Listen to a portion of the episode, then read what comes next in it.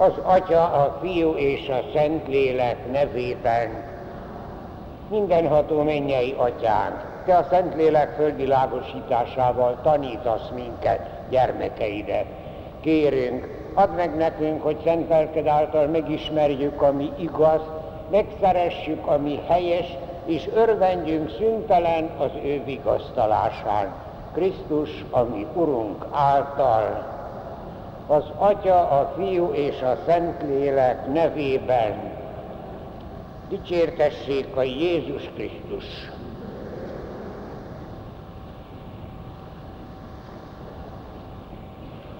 Az eddigiek során a tíz parancsolat első négy parancsolatát állítottuk magunk elé, most áttérünk az ötödikre, amely a legrövidebb és Mózes ajkán a Sinai Szövetség kötés alkalmával is pontosan így hangzott, ahogyan mi is mondjuk, ne ölj.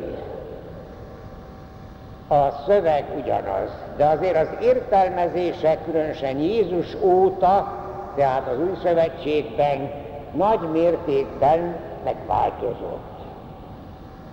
Már annak elbeszélésében, amikor a Szentírás a legelején Kánonnak a Ábellel szemben való viselkedéséről beszél, rámutat a Biblia arra, hogy az áteredő bűn következtében az emberi történelem kezdetétől fogva az emberben megszületett a harag, az irigység, az ember embertársának az ellensége lett.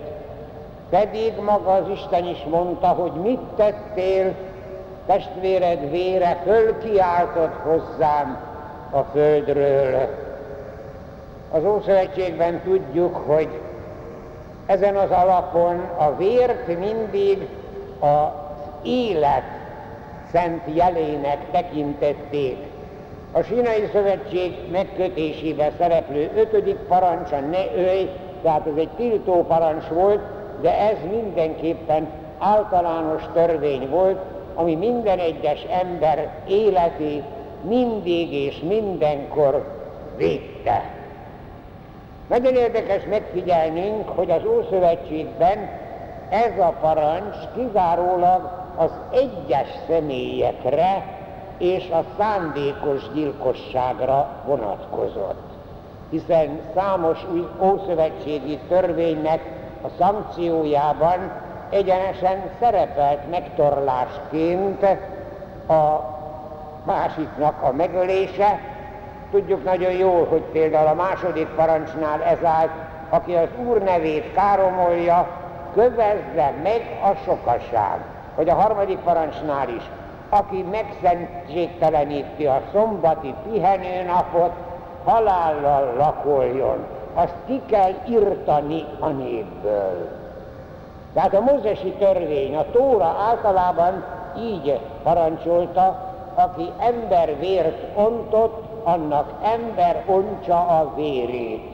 Tehát az életért életet, a szemért szemet, fogért fogat, kézért kezet, lábért lábat. Az ószövetségi harcokban azonban, amiből hát eléggé bővelkedik az ószövetségi szentírás, ott tulajdonképpen nem erről van szó. Ott ők mindig azt gondolták, hogy ők a választott nép, és aki a választott néppel szembe áll, a választott népnek az ellensége, az az Istennek is ellensége, és az nem érdemli meg az életet ezen a földön, ami Istennek a tulajdona. A filiszteusok ellen aztán Kánaán elfoglalásán az ottani kisebb királyságok ellen. De aztán Mózes is például egy egész sereg ember kiirtott akkor, amikor az aranyborgyút imádták. Jerikó egész városát elpusztították. Aztán a makadeusok idejében is igen-igen komoly öldöklő háborúkat vezettek, és hát a harcok után diadalmaskodtak, és ez tulajdonképpen nem tartozott a ne ölj tilalma alá. Bár azért érdekes, a Tórában szerepel egy ilyen szabály, hogy ha valamely város ellen fölvonultok, először ajánljatok neki békét, ha ezt visszautasítja, akkor minden férfit hányjatok kardélre. Minden férfi. Tilos volt az asszonyokat és a gyermekeket, mert az asszonyokra, a gyermekekre és a jószágra vonatkozólag csak az volt a lehetséges, hogy a győzők zsákmányolják el ezeket. Aztán még egy érdekesség is hadd említsem meg, hogy például a fák között is, a gyümölcsfák között csak azokat lehetett kiírtani, aminek a gyümölcsei élvezhetetlen voltak, élvezhetetlen volt, ö, még ostrom, ö, ö, hogyan ilyen, ostrom tornyoknak építésére is csak olyan fát szabadott használni, aminek a gyümölcse nem ehető. Ez az emberi élet védelme mellett még a természetnek a védelmét is jelentette. Tehát a ne ő parancsa tulajdonképpen csak a szándékos emberölésre, tehát az egyének meggyilkolására vonatkozott, főképp a vérbosszúra, a rabszolgák meggyilkolására, meg a tudatos öngyilkosságra. Ez az utóbbi az Ószövetség népénél a lehető legritkább volt, mert ők úgy tartották, hogy az élet az egyenesen Jahve ajándéka, és ezt mindenképpen tiszteletbe kell tartani, mert ezért számonkéréssel is tartoznak majd az életük végén. Tehát a Teremtő Isten rendelkezik az ő életükkel, úgyhogy öngyilkosság ott a lehetőleg ritkábban fordult elő. A választott nép életét és épségét védő rendelkezések azért az ötödik parancsban az akkori értelmezés szerint is a, általában a háborúkat nem érintette, csak az egyéni gyilkosságokat. Tudjuk, hogy az új szövetségben teljesen másképp volt. Jézus a halott a, a hegyi beszédben határozottan kimondja, hogy nem csak a gyilkosság bűn, hanem már azt is a törvényszék elé kell állítani, aki haragszik embertársára, aki durva szóval illeti, azt a nagy tanács elé kell vinni, aki bolondnak mondja, azt pedig a pokol tüzére való. Jézus tehát az ötödik parancsokat nem csak az erőszakos gyilkos cselekedetre érti, hanem az ellenséges lelkületre is. Az embert lelkileg sérti valami, azt is elpusztíthatja az ember. Sőt, Jézus még ennél is tovább megy, még az arányos megtorlást sem fogadja el. Ne felejtsük azt el, hogy az ószövetségi szemet szemért, fogad fogért, ez már egy óriási haladás volt az azt megelőző keleti népeknél hívó vérbosszúval szemben. Mert ott minden sértés az illető vagy a rokonsága megölésével torolták meg. Tehát ott nem volt arányos megtorlás. Az Ószövetségben már ez egy óriási lépés volt előre, hogy a megtorlás csak arányos lehet. Szemet szemért, fogad, fogért, lábat, lábért, kír, kezet, kézért, szóval ilyen vonatkozásban az Ószövetség is már egy óriási haladást jelentett a keleti népeknek a meggyőződésével szemben. Az Úr Jézus pedig egészen határozottan föllépett, ez ellen még az arányos megtorlás ellen is. Ő nagyon határozottan kívánja, hogy egyszerűen meg kell az ő tanítványainak meg kell szakítani azt a láncreakciót, amit a harag, a gyilkosság, aznak a megtorlása egyszerűen a végtelenbe tudna vinni. Ismerjük ezt a helyzetet, manapság is van ilyen fölfogás, ilyen gondolkodás, ezt mindenképpen a Krisztusi lelkülettel meg kell szakítani. Ezért viszi az Úr Jézus egészen odáig az ötödik parancsnak a illetékességi területét, hogy szeressétek ellenségeiteket.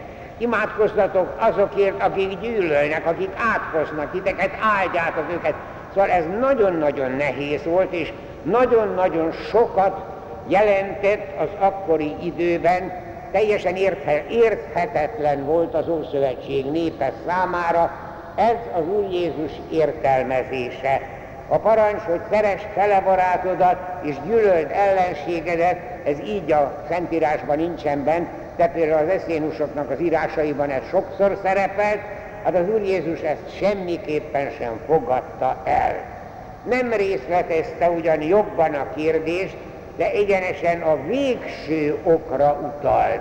Azt mondta, hogy a fölséges Isten is esőt ad a gonoszoknak is és a jóknak is. Fölvilágosítja a napsugarat a gonoszoknak is és a jóknak is egyaránt. Szóval arra utal, hogy igenis az embernek sincsen joga így a maga véleménye szerint kategóriákba sorolni, hogy ez az én barátom, ez az én ellenségem. Szeresd embertársadat úgy, mint ahogyan saját magadat szeretnéd, mondta az, az Ószövetség, az Úr Jézus itt is tovább ment, úgy, ahogyan én szerettelek titeket.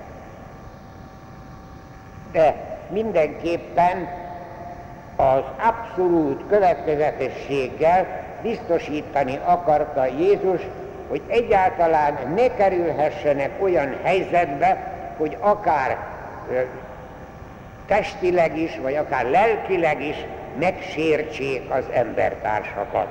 Mert itt már tulajdonképpen a lelki megsértésről is van szó. Számunkra is nagyon szükséges, hogy az Ószövetségi törvényel szemben Jézus szemével olvassuk azt, nagyon-nagyon fontos, hogy tisztán lássuk, éppen a mai világunkban, a mai élet veszedelmeiben, a mai életnek a problémáiban, lássuk azt, hogy teljesen hasadásosak vagyunk, skizofrének vagyunk. Csak egyet hadd mondjak el. Az emberi életet, az egészséget, a tudomány, a gyógyszerek föltalálása mindenképpen hosszabbítani akarja, gerontológusok mindenképpen az emberi életet meg akarják nyújtani, és ugyanakkor százával, ezrével írtják ki a meg nem született emberi életeket, és mindenképpen jogosnak tartják a kegyes halált, amikor valakinek a kívánságára, vagy valakinek a véleményére egyszerűen meg lehet valakit gyilkolni, teljesen jogosan, teljesen a Isten törvényeinek megfelelő módon. Hát szóval ilyen skizofrénia van nálunk is, vagy mindent megtesznek a szociális ö, jobb létnél, és nyugodtan hagyják éhen halni a százezreket a világban. Mert hiszen manapság múltkorában is mondták, hogy 800 ezer ember hal meg évenként éhhalálban.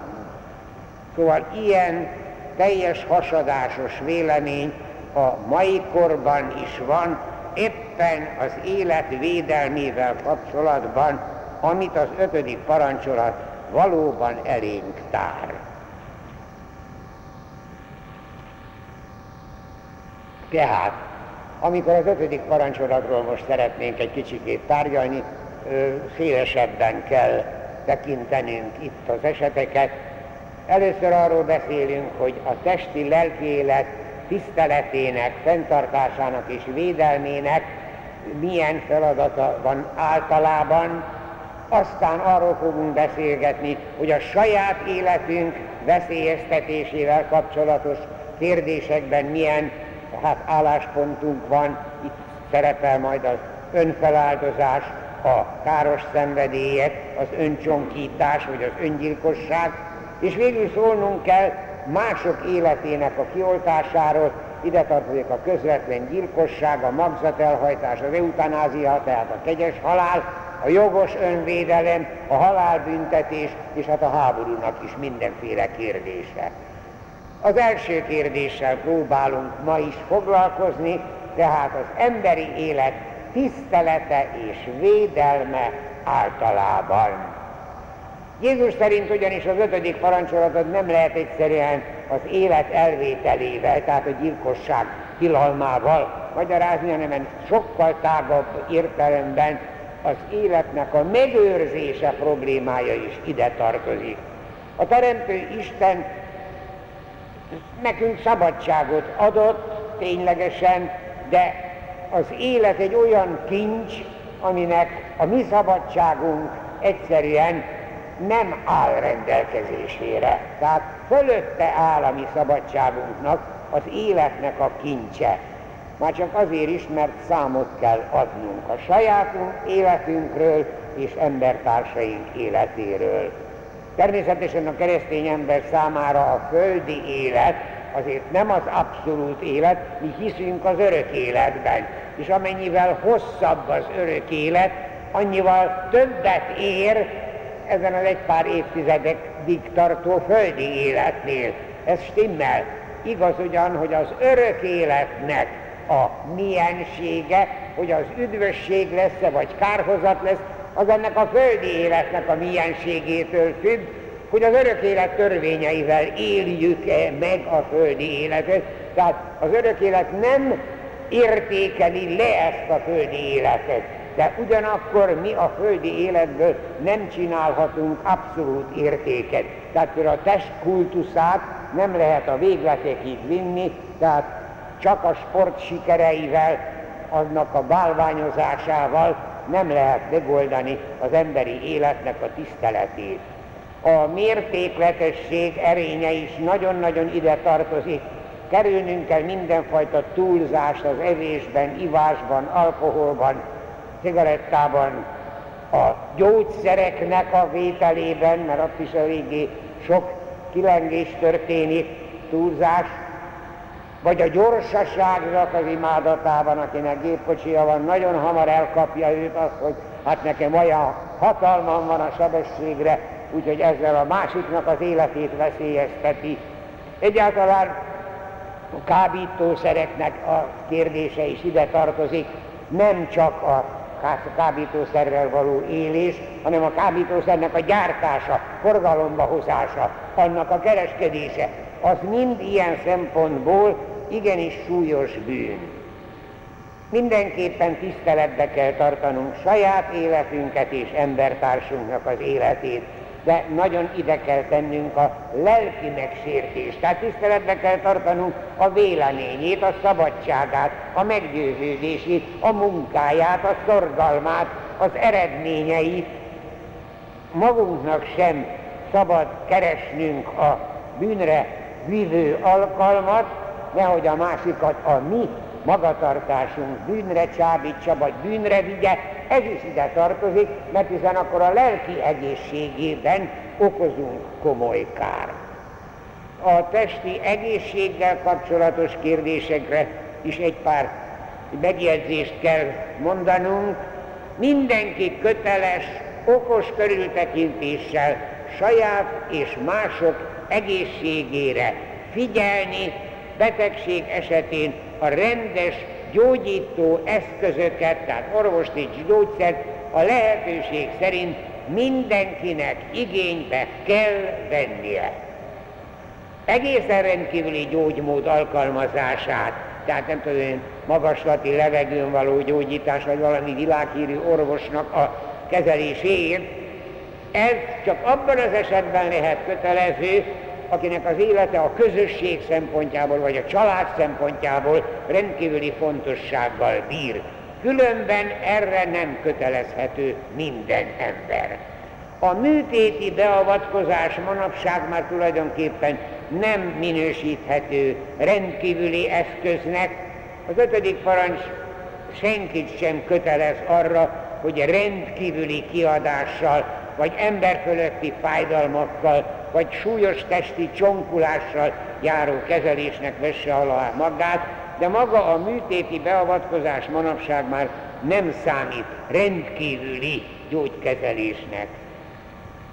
A, még hogy ki kell térnünk arra, hogy az orvosoknak a különböző kísérletei, pszichikai kísérletek, vagy pedig gyógyszereknek a felhasználásában bizonyos kísérletek, ott is vigyázni kell, mindenképpen az illetőnek a tudtával szabad, és csak olyasmit, ami nem nagy fájdalommal jár, és aminek van valami valószínűsége, hogy ténylegesen az emberiség javát fogja szolgálni. Tehát itt is nem lehet akármit csinálni. A szervátültetéseknél is a donornak tudnia kell Tehát egyszerűen nem lehet egy magatehetetlen haldoklót megölni azzal, hogy egy szervét át lehessen ültetni egy másik emberbe. Úgyhogy itt is nagyon nagy nehézségek vannak. Sajnos az utóbbi korban az orvosok is egy kicsikét függetlenítik magukat az isteni törvényektől, és vannak országok, ahol már törvények biztosítják azokat a számunkra a mi katolikus felfogásunk szerint bűnös dolgokat is, most akár az eutanáziát, gondolok akár a szervátültetésnél, nagyon érdekes, hogy az angliai szervátültetés nem engedi, hogy még életben lévő embertől vegyenek el szervet, viszont halál után már azt a szervet nem lehet használni. Tehát egy élő szervet csak úgy lehet átültetni valakibe bizonyos esetekben, hogy a élő szervet kiveszem az embertől, és akkor megölöm által. Tehát itt azért nagy nehézségek vannak a, az ilyen vonatkozásban, nagyon-nagyon tájékozódni kell, a körülményeket is figyelembe kell venni. Hasonló a helyzet az emberrablással, a túlszedéssel, a kínzásokkal kapcsolatban, amik hát szintén erkölcsileg megengedhetetlenek, mert az erkölcsi törvény a szigorú, az emberi élet szigorú tiszteletét kötelezi mi, mi felénk. A haldoklókkal kapcsolatban szabadjon azt mondanom, hogy az a kötelességünk, hogy a lehetőség szerint emberi módon tudjon megküzdeni életének az utolsó pillanataiban, nagyon sokszor rengeteget jelent csak az, hogyha haldoklónak a kezét megfogom, egy kicsit simogatom, egy kicsit embernek épp képzeli azokban a nagyon nehéz pillanatokban is magát. Minden esetre a szentségekkel való ellátás az a mi számunkra nagy kötelezettség a hozzátartozók, a rokonok vagy az ismerősök felé. Ilyen szempontból nagyon sokat jelent az, hogy most már évek óta ünnepélyesen szolgáltatjuk ki a betegek kenetét itt a templomba. Talán majd egy kicsit elfelejti a, a köztudat az, hogy az utolsó kenet, tehát attól félni kell, mert utána már csak meghalni lehet. Én a Jóisten segítségével már hétszer fölvettem az utolsó kenetet, hát igazán nem utolsó. Szóval itt erre azért mindenképpen gondolnunk kell, mert lelkiismeret furdalás érheti azt, aki az egészségért, a fizikai egészségért a hozzátartozóinak mindent megtesz, de nem gondol a lelkére. Az elhunytak testével, a föltámadásba vetett hittel és a tisztelettel kell viselkedtetnünk, a rokonságnak a kegyelettel való temetés a kötelessége, de itt is azért egész különleges nagy áldozatokat hozni, aznak nincsen semmi mondjuk komoly értelme. A kremálással, az elégetéssel kapcsolatban tudnunk kell, hogy az a múlt században keletkezett Európában, Japánban például már 11. században megvolt, azoknak olyan kicsi a területük, hogy nem tudtak hatalmas temetőket produkálni, hát mindjárt égették már a 11. században, de nyugaton a 19. században terjedt el, mégpedig a szabadkönyvességgel, akik ezzel akarták bizonyítani, hogy nincs lélek, mert hiszen el lehet égetni a holtestet, és nem jön ki belőle semmiféle lélek, ott csak testről van szó. Hát ilyen ostobaságot manapság már értelmes ember nem gondol, ezért már évtizedek óta a mi gyakorlatunkban is teljesen ugyanúgy beszenteljük a urnában lévő hamvakat, mint hogyha a koporsóban volna a elhunyt, teljesen azonos a temetés szertartása, és a kegyelet is ugyanolyan lehet. Még az úgynevezett szóróparcellákban is, én magam is már többször temettem a Rákos keresztüli temetőnek a szóróparcellájában, meg az Óbudai temetőnek ott vízzel, itt, itt levegővel oldják meg a dolgot. Nem kegyeletsértő. Mindent meg lehet úgy tenni, ahogyan a kegyelet azt kívánja, nem kell idegenkedni ezektől. Hát ez még hozzá tartozik a ne őj parancs általános kérdéséhez. A következő kérdés az, hogy a saját életünk védelmével kapcsolatban milyen kötelességeink vannak. Hát ide tartozik az önfeláldozás, a kábító, káros szenvedélyeknek a kérdése, az öncsókítás vagy az öngyilkosság. De erre azt gondolom majd a következő szerdán térünk át, és akkor még az utána következőn a harmadik tétellel is. Kell ezzel foglalkoznunk, mert ténylegesen más a mi újszövetségi fölfogásunk és szemléletünk az emberi élettel kapcsolatban, mint ami az Ószövetség népénél, Izrael népénél volt. Ezzel búcsúzom, áldjon meg bennünket a mindenható Isten, az Atya, a Fiú és a Szent Lélek. Dicsértessék a Jézus Krisztus!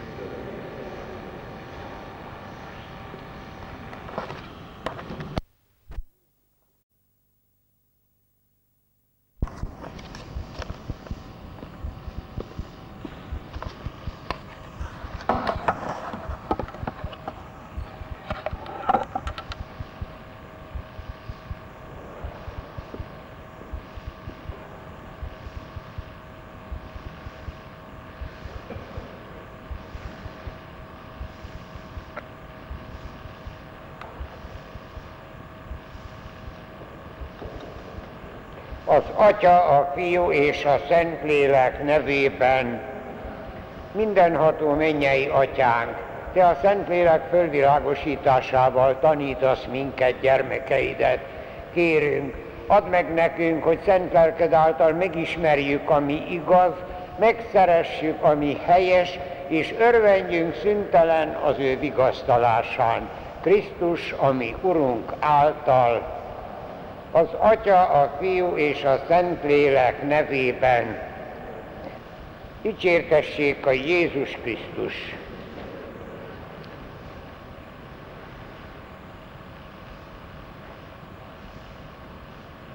Az ötödik parancsolattal kapcsolatban az eddigiek során magunk elé állítottuk, hogy az emberi életnek a tiszteletével és védelmével kapcsolatban milyen kötelességeink vannak. Szóltunk arról, hogy a magunk és mások testi épségével kapcsolatban azokat hogyan, azt hogyan kell oltalmaznunk. A betegség idején rendes vagy rendkívüli gyógykezelést kell biztosítanunk. Aztán a haldoklókkal kapcsolatban azoknak a testi és lelki ellátását hogyan kell végeznünk, és arra is kitértünk, hogy az elhunytaknak a temetésével kapcsolatban milyen kötelességeink vannak. Ezek általános kötelezettségek. Most áttérünk a következő kérdéscsoportra, a saját életünk veszélyeztetettségével kapcsolatban milyen kötelességünk, feladataink vannak.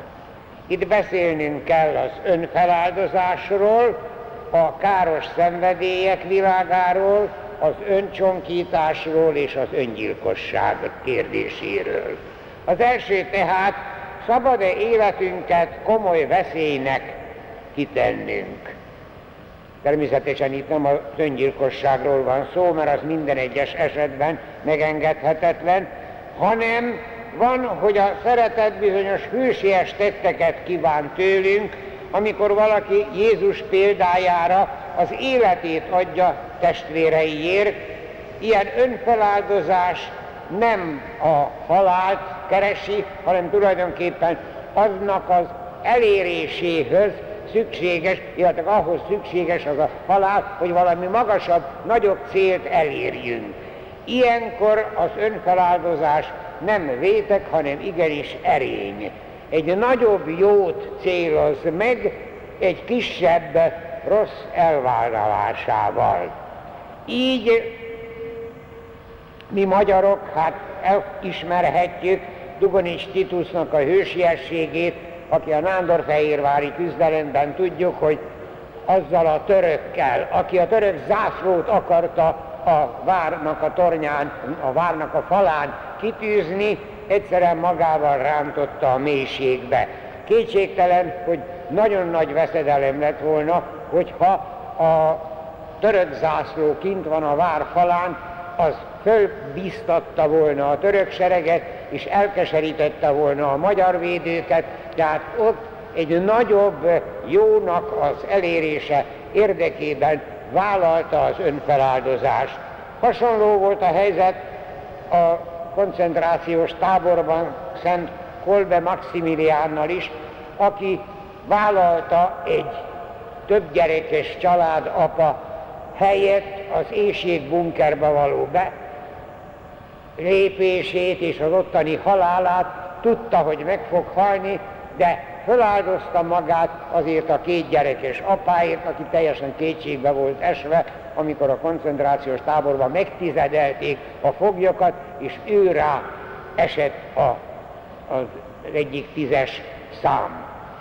Szóval itt ezeket az önfeláldozó cselekedeteket el kell ismerni hősiességnek, nem mindig tudja ezt a hősiességet produkálni valaki, de hogyha valakinek lelki ereje van, ilyen nagyobb jóért, ezt igenis erényként kell számítanunk.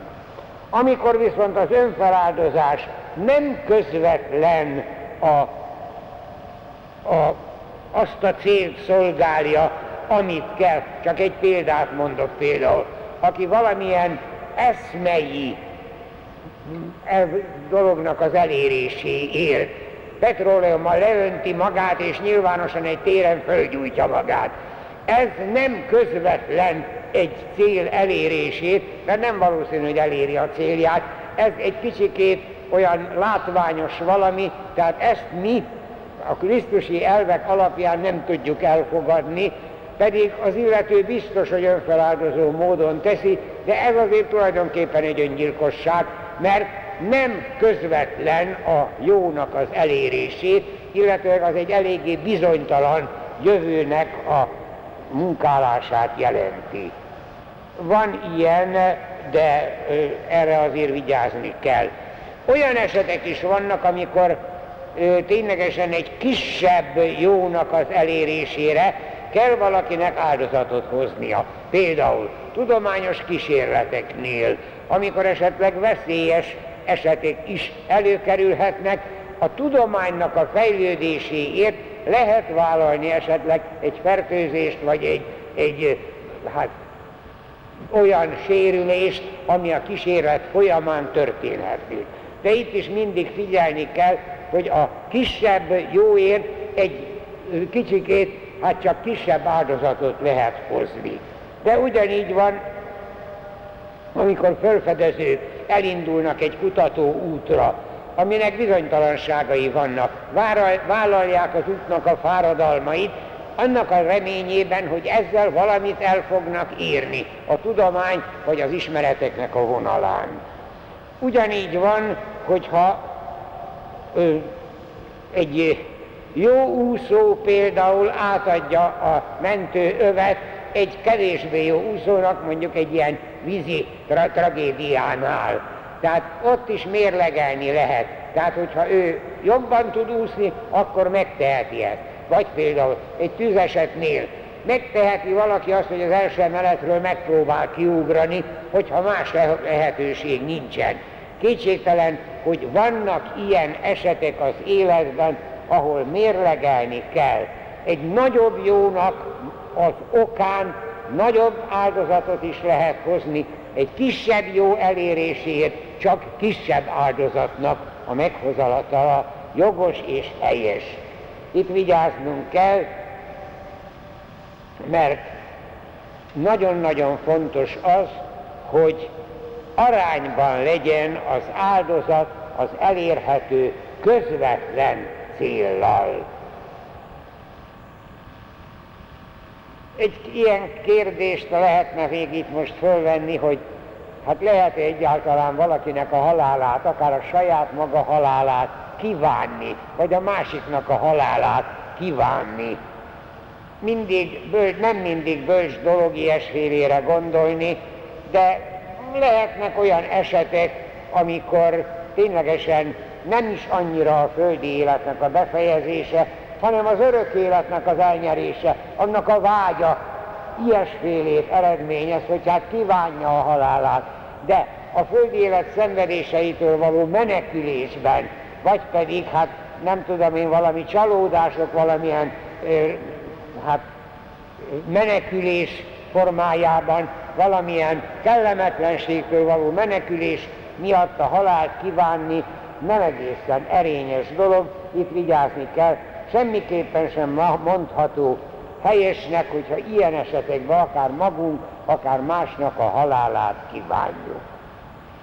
Viszont egészen határozott nemmel kell válaszolnunk a másik kérdésre, hogy szabad-e káros szenvedélyeknek egyszerűen engedelmeskednünk, azzal veszélyeztetnünk az életünket. Mindenek előtt tudnunk kell, hogy az ötödik parancs testünk egészségének a védelmére kötelez bennünket. Tehát természetesen elsősorban ismernünk kell a testi életnek a törvényeit, a szabályait. Hát teszem föl például, tudnunk kell azt, hogy teljesen kimelegedett formában hideg vizet innunk, nem illik, mert azzal az ember az egészségének árthat. Tehát itt azért van olyasmi is, hogy ismernünk kell a természetünknek az adottságait, és annak kapcsán tudunk valamit ténylegesen nagyon vigyázva, hiszen föl például hát egy magas fára fölmászni, ahol már vékonyak az ágak, hát ott vigyázni kell. Mindenképpen tájékozódni kell a komoly veszélyekkel kapcsolatban. Itt külön ki kellene emelnünk lelkes sportolóknak a viselkedését, a sportban való győzelem kedvéért igen sokszor merész hát dopingolást, illetve hormonkészítményeket, amik a szívre, az idegrendszerre, a vesére roppant rossz hatással van, megrövidíti az életüket, a sportban való győzelem kedvéért nem okvetlenül lehet elfogadni ezeket a megoldásokat, amikor a sportoló ténylegesen a saját egészségének a kárán próbál győzelmet biztosítani. Mégis jelenleg a legnagyobb problémát napról napra a szenvedélybetegségek okoznak, kétségtelen, hogy akár alkohol, akár nikotin, akár kábítószer, akár gyógyszereknek a túlzott alkalmazása, mert az is divatossá vált nálunk. Ugye olcsók voltak a gyógyszerek a kommunista érában, a körzeti orvos, aki 60 embert nem tudott megvizsgálni egy óra alatt, de 60 receptet tudott írni, túlzásba mentünk az gyógyszereknek, az orvosságoknak a használatával, az is szenvedélyé tud válni. Itt nagyon-nagyon fontos, legtöbb esetben a lelki rapság, a szörnyűség ezeknél, mert ezek tulajdonképpen egészen enyhe, kicsi eredményes, kicsi, kicsi ö, hatással jelentkező dolgokkal keletkeznek, aztán mindig erősebb és mindig nagyobb a vágy, a kívánság feléje, egy bizonyos mámor az elején, de utána aztán már teljesen rabságába veszi a szenvedi az ilyen káros szenvedélynek a, a birtokosait, az a szenvedély, és itt nagyon-nagyon nehéz. Itt a kezdet-kezdeténél kell mindenképpen vigyázni, és nagyon-nagyon fontos, hogy ismereteket szerezzenek, különösen a fiataljainknál, most már nálunk hazánkban is olyan nagyon sok helyen van az, hogy jönnek és hozzák a híreket, hogy a fiatalságnak egy jó része, akár cigarettában, akár más módon megpróbálja a kábítószereket, kipróbálja, és egy bizonyos százalék a kipróbálás után már nem tud tőle szabadulni, mert mindig bejebb és bejebb megy, és tudjuk nagyon jó, hogy pontosan a kábítószereknek van egy olyan következménye, hogy akkor, amikor már szenvedélyé válik, akkor már mindenféle vakmerőséget, mindenféle bűnt el tud követni az ember, csak azért, hogy tudjon kábítószert szerezni magának, mert annyira rabja lett ennek a szenvedélynek. nagyon-nagyon fontos, hogy itt világosan lássunk, és különösen a fiatalságunknak nagyon-nagyon komolyan próbáljuk a, a gondolatait is egy kicsikét megvilágosítani, és vigyázni arra, hogy bele ne keveredjenek ebbe a szenvedélybe. Itt egy eléggé nehéz kérdés van, mert még a fölnőtteknek között is van egy olyan tendencia, hogy a lágy kábítószerek, tehát a gyengébb kábítószereket meg kell engedni, mert akkor nem fog az erősebbre rá szokni. Gyakorlatilag ez nem így van, gyengével kezdik a fiatalok, és akkor mindig erősebb és erősebb kábítószerre vágyakoznak, kívánkoznak, és nagyon-nagyon nehéz megállni. Úgyhogy itt igen-igen fontos, hogy nem csak a, hát a törvények azok a kábítószerek gyártását, kereskedését, árusítását, azt büntetik, csak roppant nehéz elfogni őket, roppant nehéz megakadályozni, úgyhogy ebből országok óriási nyereséget nyernek, és hát ténylegesen a kábítószer világveszedelem mindenütt. És most már a legutóbbi időben nem azt mondják, hogy átmeneti ország vagyunk, hanem már ide is hoznak, Magyarországra is hoznak nagy mennyiségű kábítószer. Egy következő kérdés viszont a testi sértések, az öncsonkítások, a szervátültetések, a génmanipuláció kérdése. Ez is az ötödik parancsolatnak a kérdés tömegéhez tartozik, szólnunk kell pár szót erről is. A szándékos testi sértés kétségtelen, hogy mindenképpen bűn, egyszerűen nem lehet sem magunkban, sem másban a testi sértést elfogadni, pláne olyan formában, hogy a, a szellemi sértést egy testi sértéssel válaszolom. Hát ez a párbaj volt valamikor, most már ugye a párbaj azért kiment a divatból, és reméljük, hogy ez nem fog visszajönni soha se, amikor a testi sértéssel akartak elintézni szellemi, lelki sértést, de mindenképpen erre vigyáznunk kell, nincsen jogunk a másiknak a testi épségét, egészségét veszedelemnek kitenni. De itt van az is az úgynevezett öncsonkítás. Hát szabadjon elmondanom, én egy szörnyű élményben volt részem a szovjet fogságban, amikor láttam egy, egy szovjet fogolytársamat, hogy egy fejszével rátette a kezét egy, egy tőkére, és egy fejszével levágta az egyik ujját. Csak azért, hogy munkaképtelen legyen, tehát nem lehet, ne lehessen munkára hajtani. Valami szörnyűség volt, de ez ott előfordult, mert találkoztam olyanokkal, akik nem ott a szemem láttára vágták le az ujjukat, hanem hát szóval előbb, de azokat bizonyos munkára valóban nem tudták felhasználni, és így úszták meg, ugye kényszermunkára voltunk ítélve, és akkor ők inkább ezt a öncsonkítást választották, hogy ne lehessen őket munkára hajszolni. Nagyon-nagyon fájdalmas élmény volt, biztos, hogy erkölcsileg nincsen joga az embernek ilyesfélére. Na most utóbbi időben, az utóbbi talán 40 vagy 50 év óta probléma, nagyon nagy probléma a szervátültetések problémája. Kétféle megoldás van, illetve hát nem megoldás, de kétféle vélemény van. Az egyik vélemény azt mondja, hogy nagyon vigyázni kell, mert a donornak, tehát aki adja a szervét, annak a tudatában kell lennie, de annak ténylegesen már élettelennek kell lennie, hogy elvehessék tőle azt a bizonyos szervet.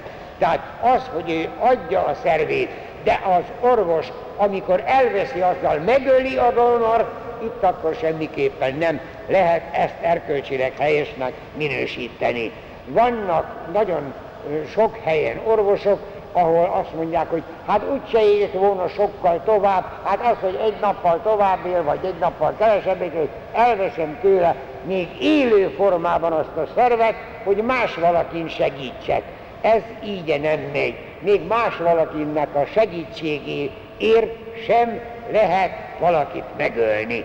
De itt nagyon-nagyon kell vigyázni, mert ez az utóbbi időben egészen durva állapotokat teremtett a génkombinációkkal. Ugye magzatból sejteket vesznek, embrióból sejteket vesznek, már élő embert megölnek azért, hogy azzal kísérletezzenek. Igen-igen sok minden. A Szent Atya nagyon sokat vesződik ezzel. Vatikánban is vannak különböző szakmailag nagyon magas szintű egyetemi tanárok, orvos professzoroknak a kongresszusai nem tudnak tisztán látni, mert a tudománynak a kedvéért, hogy a tudomány tovább vigyük, nagyon-nagyon szükségesek ezek az őssejtek, amiket az embriókban tudnak. De fölnőtt emberből is tudnak kiválasztani, csak hát ott kényelmesebb vagy egyszerűbb, nagyon-nagyon nehéz kérdések ezek. Itt hát ugye azért a mi közvetlen hétköznapi életünkben ez nem fordul elő, csak legyünk megértők, mondjuk a Szent szemben, aki a leghatározottabban az emberi életnek, a fogantatás pillanatában megszületett emberi életnek az a Szent Atya véleménye, hogy abból a fogantatás kor egyesült kettős sejtből soha, de soha nem lesz egy kutya, vagy egy macska, vagy egy tyúk, abból mindenképpen ember lesz. Tehát akkor az már ember a fogantatás pillanatában. Tehát azt már emberként kell kezelni, és azt megölni nincs joga még az orvos tudománynak sem. Akkor egy további kérdés kifejezetten az öngyilkosság kérdése. A saját életével szemben itt is van olyan vélemény, hogy az az én életem, nekem jogom van, én autonóm vagyok, jogom van az életemmel azt tenni, amit akarok. Tehát, hogyha egy olyan nehéz helyzetben vagyok, amikor számon kérnek tőlem valamit, akkor én egyszerűen kioltom az életemet, mert jogom van hozzá. Hát itt a mi katolikus fölfogásunk, krisztusi fölfogásunk az, nem én adtam magamnak az életet, tehát nem jogos az én életemnek a saját magamtól való elvétele.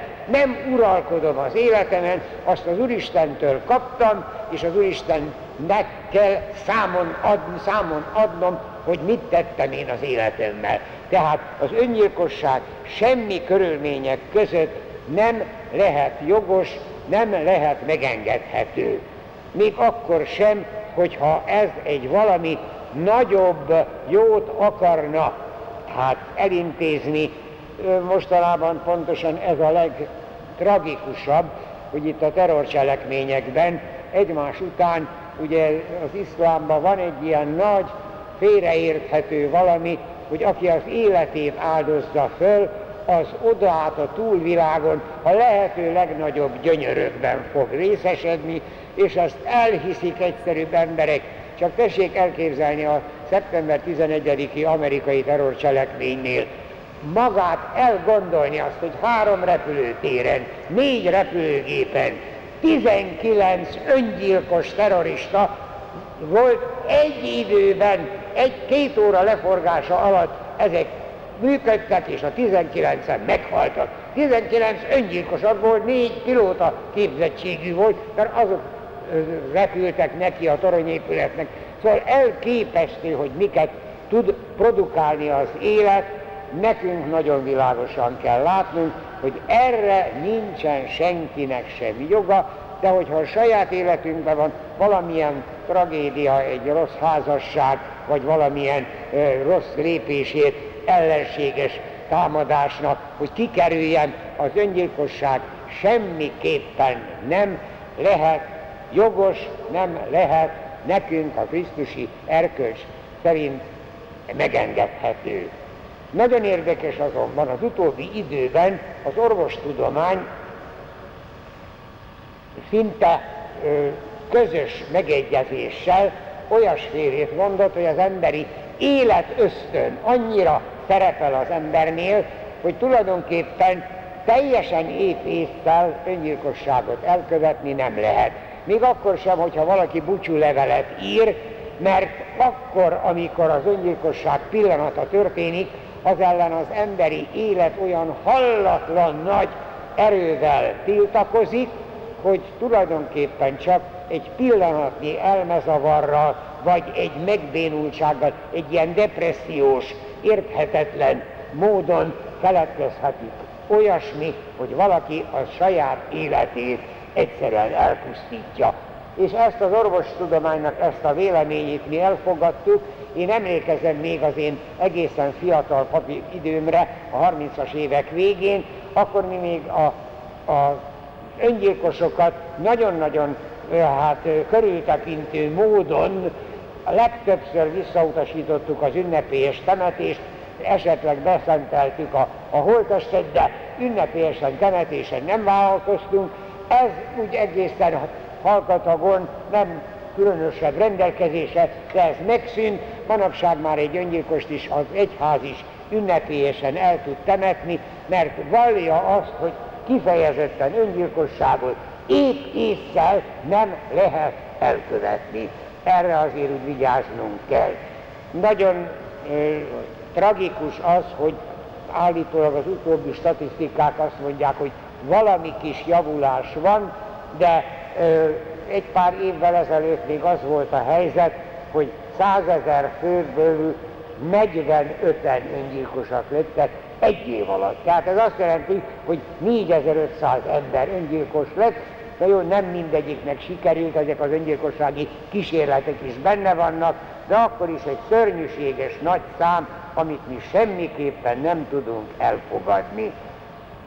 Nagyon érdekes azért a katolikus egyház katekizmusának egy mondata, hadd olvassam azért ezt fel, nem kell senkinek sem kétségbe esnie azon az emberek örök üdvösségét illetően, akik eldobták maguktól az életet.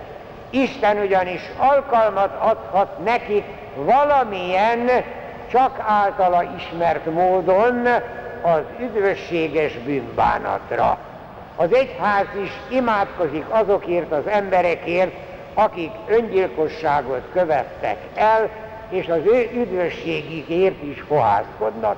Tehát nem tudjuk, ezt itt nem lehet az embernek egyszerűen dönteni egy másik élettel szemben, biztos, hogy az öngyilkosság helytelen, biztos, hogy épésszel nem lehet öngyilkosságot elkövetni, de ha valaki öngyilkos lett, abból még nem lehet következtetni egy az egyben, hogy az elkárhozott. Az Úristennek az irgalma végtelen nagy lehet. Végezetül még csak egy-két megjegyzést engedjenek meg. Van egy ilyen jogi megkötöttség, hogy például öngyilkosságra még a halálos ítélet végrehajtásaként sem lehet kényszeríteni a bűnös. Tehát halálos ítéletet kimondtak, nem kötelezheti a bíróság arra, hogy öngyilkossággal hát vessen életét, az véget az életének. Aztán, hogy nem csak az életünk felett, de testünk épsége felett is az élet ura az Isten rendelkezik. Tehát semmiféle öncsonkítás, semmiféle olyasmi, még az orvosok részéről sem. Az orvosoknak is mérlegelnie kell természetesen egy műtét, vagy egy sérvműtét, az megint egész, vagy egy vakbélműtét, ott el kell távolítani valamit, de annak megvan a maga orvosi javallata, megvannak azok a bizonyosságok, amik ezeket a csonkításokat ténylegesen nem hogy bűnösként hagyja, hanem még a test egészségének a hasznára is lehet. Végezetül még csak egyet említsünk meg, az utóbbi időben különösen a jogászok vitatkoztak azon, hogy a tíz parancsolatban az ötödik parancsolat, a Héber eredeti szövegben, az Ószövetségi Szentírás eredeti Héber szövegében, mert ez óhéberül van, vajon a ne ölj parancsa így szerepelte, hogy ne ölj, vagy pedig így szerepelt, hogy ne gyilkolj. Hát a jogászok elkezdtek ezen vitatkozni, hogy más az ölés és más a gyilkosság. Az ölés az egy véletlen emberölés, a gyilkosság pedig tudatos hát megölése a másik embernek. Itt arra kell figyelemmel lennünk, hogy nem minden nyelvben szerepel két szó, erre például az angol nyelvben nincsen külön megölés és külön meggyilkolás. Nagyon érdekes, hogy a legősibb, az első írott magyar büntető törvénykönyvben, a Csemegi Kódexben, ott az a múlt század végén 80 esztendeig érvényben volt, ott szerepel külön a szándékos gyilkosság, és szerepelt az ember ölés. Sokkal súlyosabban minősítették a gyilkosságot, mint az ember ölést. Hát ez egy érdekes valami, 1961 óta a büntető törvénykönyvben nincs ilyen különbségtétel, az életnek a kioltása, akár gyilkosság, akár ölés, azonos módon természetesen a körülmények azok hát meghatározhatják, lehet enyhébb, vagy pedig súlyosabb, de mindenképpen az emberi élet ellen egy ilyen merész lépés a 1961 óta érvényben lévő magyar büntető törvénykönyvben egységesen szerepel, nem külön ember ölésnek és külön gyilkosságnak. Hát ezt csak úgy meg szerettem volna mondani, ez is ide tartozik végső soron, de a német nyelvterületen is vitatkoztak ezen éppen a jogászok, hogy hát ott, mert ott is megvan a két, két különböző szó rá, és hát a különbséget akarták valahogyan érzékeltetni. Ennyivel, ennyit szerettem volna ezzel a kérdéskör komplexummal kapcsolatban. A következő alkalommal tovább megyünk, és akkor tulajdonképpen a mások életét, a mások egészségét érintő, mert ugye ma inkább a saját egészséget, a saját életet érintő kérdésekkel foglalkoztunk. A jövő szerdáig is áldjon meg bennünket a mindenható Isten, az Atya, a Fiú és a Szent Lélek. Dicsértessék a Jézus Krisztus!